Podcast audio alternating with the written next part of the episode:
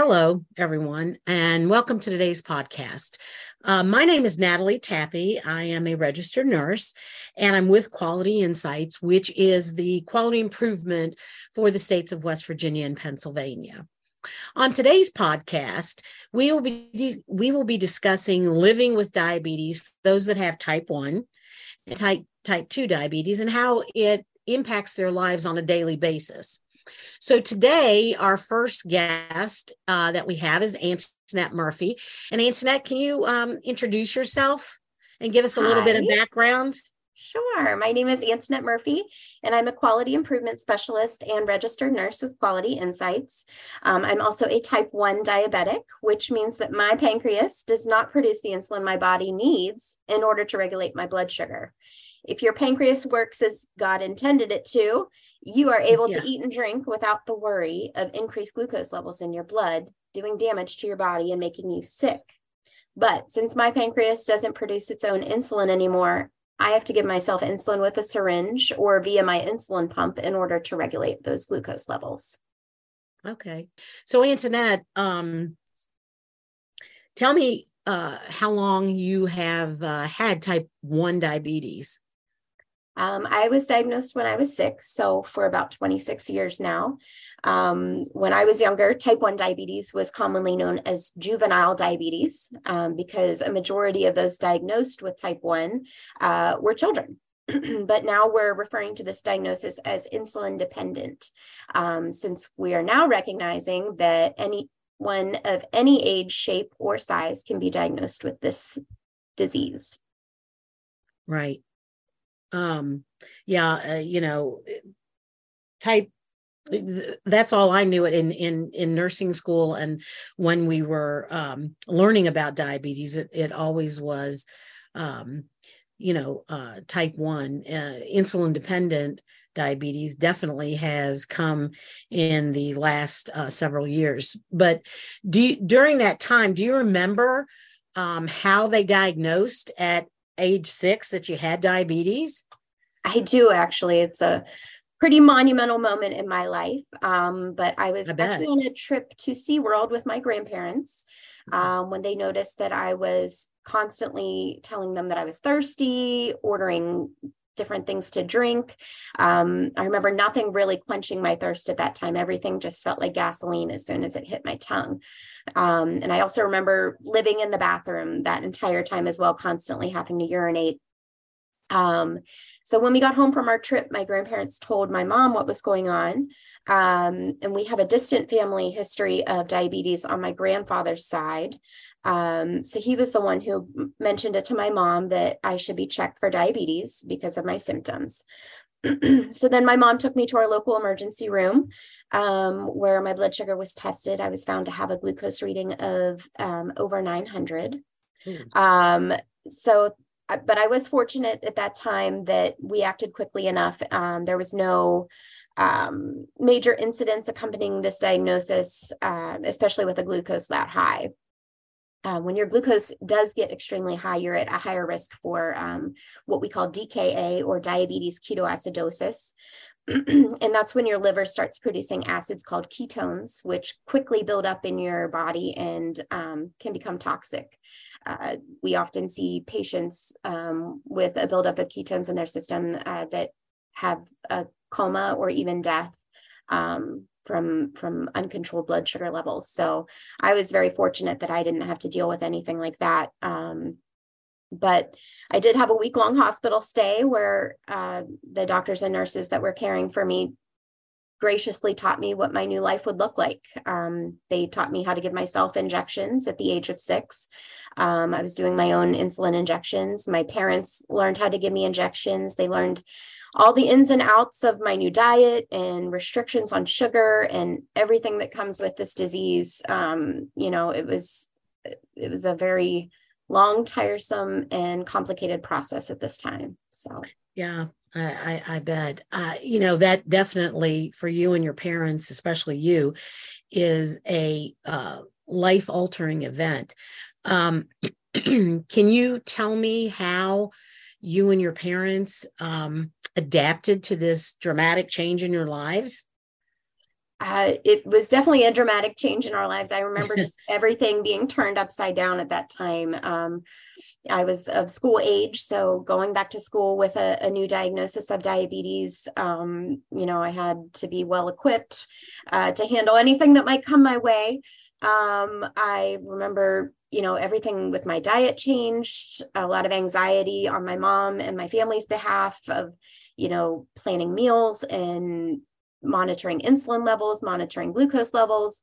Uh, I do remember my mom saying, I don't think she slept for a good three months straight, um, just mm-hmm. worrying mm-hmm. constantly about, you know, where my blood sugars were and what I'm consuming. And when I'm not in her eyesight, what's happening. And it, it's, it was a hectic time.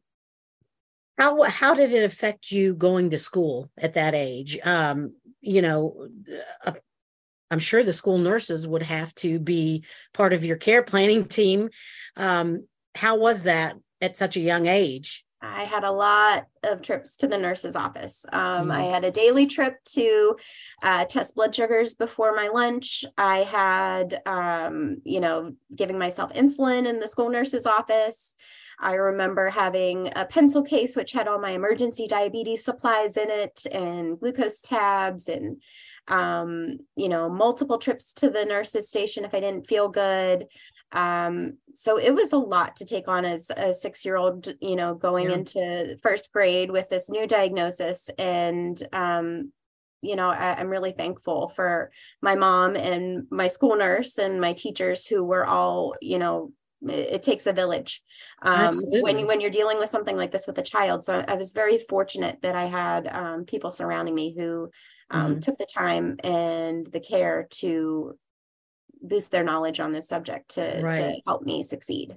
Oh, absolutely. I can't even imagine what it would be like, you know, to have at age six a chronic disease. I mean, your whole life changes as well as your family's.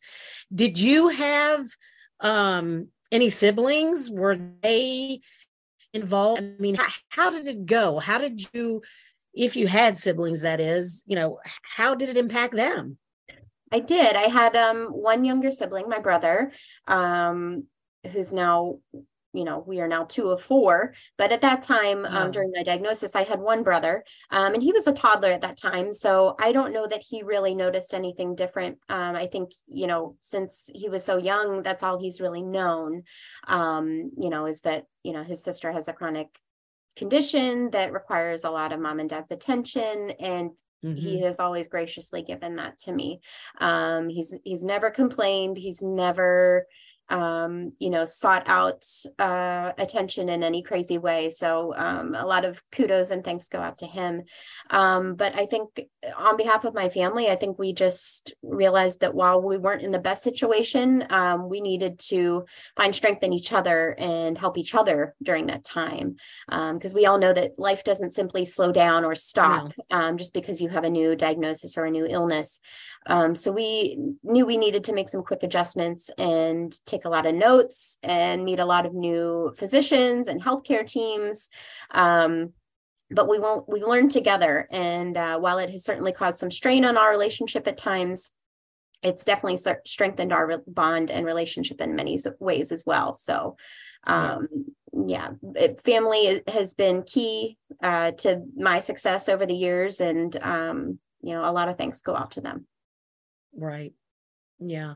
I you know it's it's it's uh, a sobering thought when you think you know 26 years ago it doesn't seem like a long time ago but you know what it it, it really it really probably was because you know there weren't as many um advances as there there there are now. So i can imagine that it truly was a family struggle. So what do you think um has changed from 26 years ago when you were uh, newly diagnosed to now?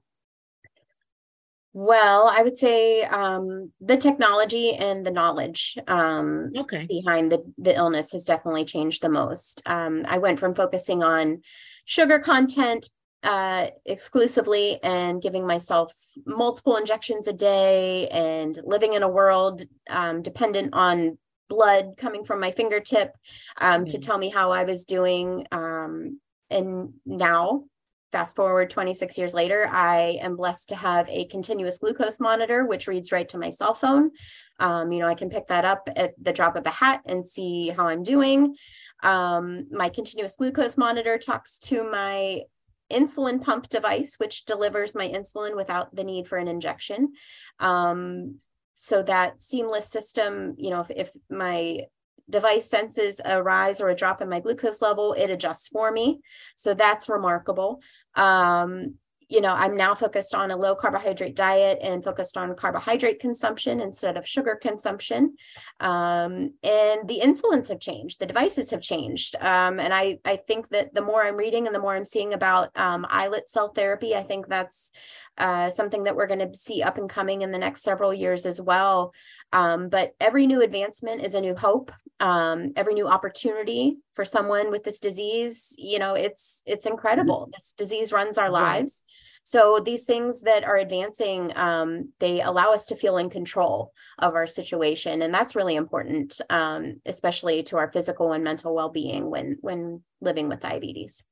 Oh yeah, I, I, you know the it's remarkable to think of how far science has come for any chronic disease, but especially in diabetes, and with all the new um, um, treatments and uh, advances in care, um, it's it's actually staggering um, the amount that goes into diabetes research as well. Um, but you know, I want to thank you for um, giving us a an insight into type 1 diabetes you know from especially a nurse a mother um, your perspective and i want i want to go now to christopher who's our second guest and he's going to uh, talk to us about having type 2 diabetes so uh, christopher can you take it away and introduce yourself to our, our audience please hello everyone um, thank you natalie uh, sure. as she said my name is christopher henry I'm a father and husband and uh, type 2 diabetic. I found out this year. Uh, I am a master prepared nurse um, and uh, have been in the healthcare field for over 30 years.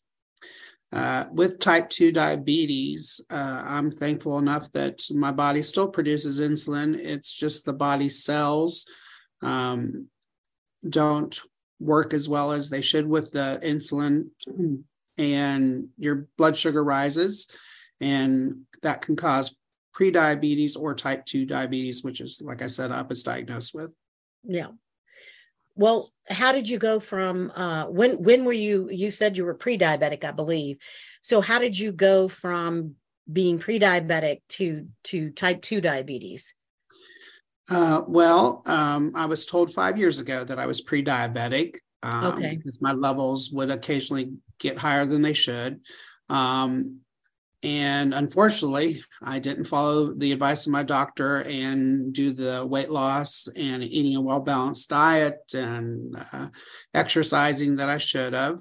Um, so, unfortunately, this year, in January of this year, um, I went to the ER uh, thinking that I was having a cardiac event because I was having numbness and tingling in both my shoulders and arms. Um, so when I was at the ER, I discovered that uh, I had gone from pre-diabetes to type 2 diabetes. Um, so when they sent me to my family doctor, he started me on some um, diabetic medications um, and for the type 2 diabetes and those medications help get rid of the tingling, thankfully. Um, and it turns out it was just neuropathy, which is a common complication of diabetes. Yeah. So, Christopher, what uh, type of medication did your physician um, put you on when you um, were, were diagnosed this year? Uh, well, I am presently on metformin, which is a pill that I take daily. Um, okay. Um, that helps lower my blood sugar levels by improving the way the body handles insulin.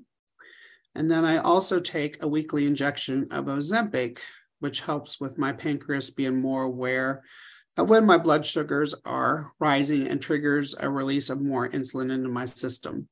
It also blocks uh, the liver from producing too much sugar then the combination of these drugs is the key to controlling my type 2 diabetes. Hmm. Yeah, um, you know, uh, realize that you know most newly diagnosed diabetics are placed on um, metformin as the the drug of choice. Um, but i know there's a lot of new medications out there.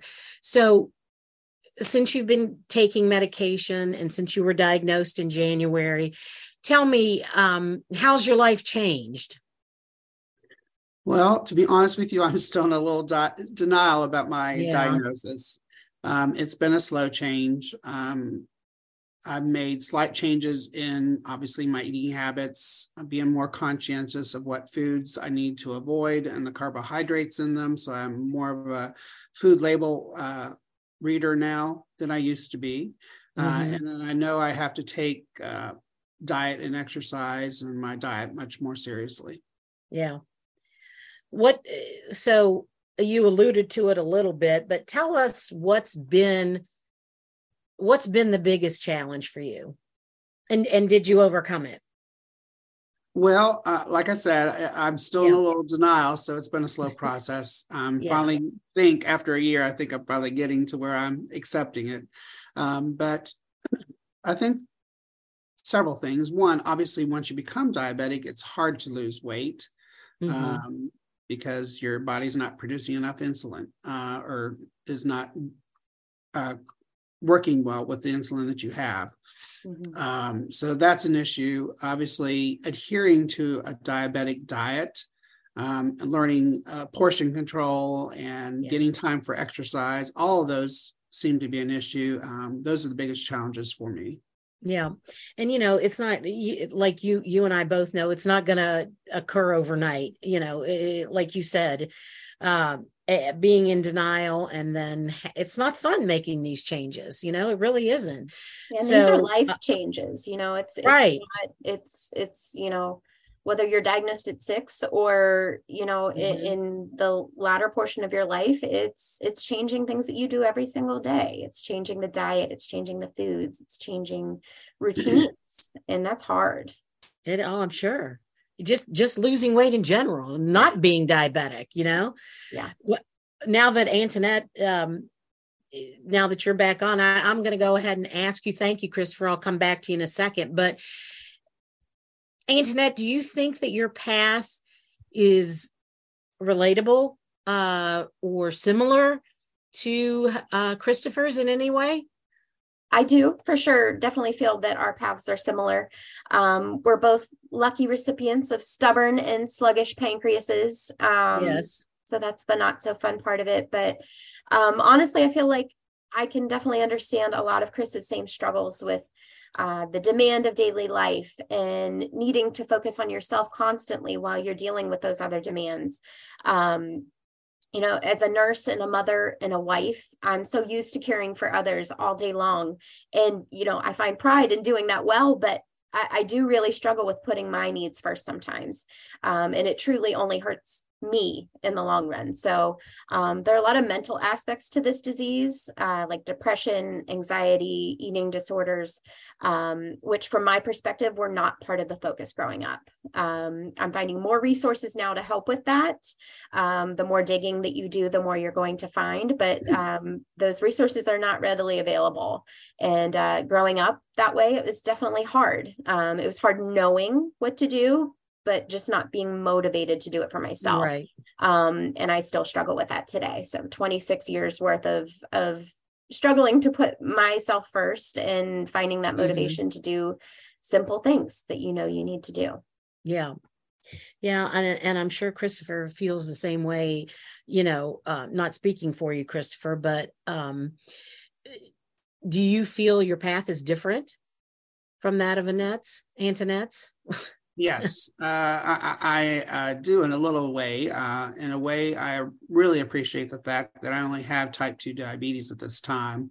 So, following those recommendations of uh, eating a well balanced diet, losing weight, and exercise, um, even though my body, you know, produces insulin, um, it doesn't control my sugar levels. But doing those three major interventions Um, it is possible that I could possibly reverse the type yeah. 2 diabetes yeah. uh, diagnosis if, and if not at least manage it yeah yeah and and and avoid having to take insulin you know right. that's that's one of the um, big things i think but um, as we close, I just want to ask both of you, and whoever wants to go, uh, Antanette, that's fine.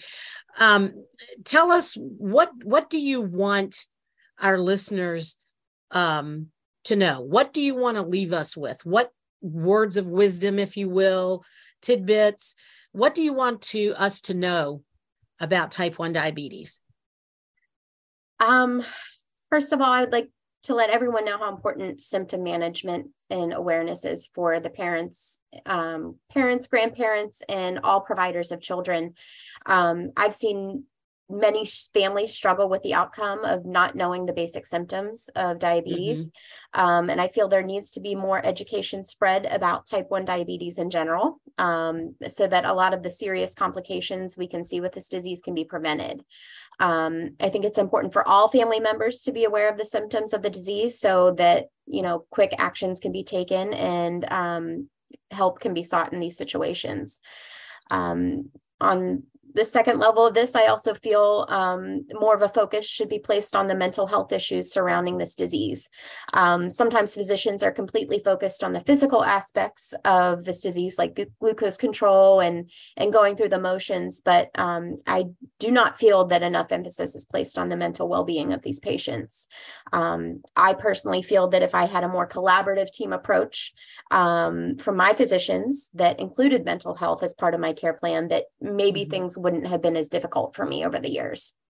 Um, it's definitely something I feel that was not focused on from in my experience, and um, you know, definitely there's room for improvement there. So, yeah. Um, how about yourself, Christopher? Um, I, want to thank everybody for listening today. Um, mm-hmm. If there's one thing I want people to take away from this, um, is in my own personal journey, is the fact that uh, when you do have pre-diabetes, you need to take it serious. Um, yeah. That's following a well uh, balanced diet, the exercise, um, and weight loss, the things that uh, we all struggle with, but are very important. I wish I would have paid more um, closer attention in that five year period that I had time to take advantage of not being a type 2 diabetic. So, my goal for next year, of course, is to work on those things and hopefully, you know, I will reverse it um, I don't want to progress to needing insulin like Antanette. Um, so that's one of the nice things. If there is an advantage of having type 2 diabetes, is that it is possibly reversible if I can uh, follow those three things I just mentioned. Yeah, definitely. Yeah, yeah again, uh, lifestyle change. It's it's it's you know it's all about that. And you know, I want to really um, thank you both for sharing uh, such personal experiences with us. Uh, sometimes it's not very easy. Um, we'd like to invite you both back uh, for more to come. And if there are any questions out there from our listeners, please send those uh, our way and we will uh, try to answer them to the best of our ability. Um, and hopefully, we will see you on our next diabetes podcast. Until next time, stay happy and healthy.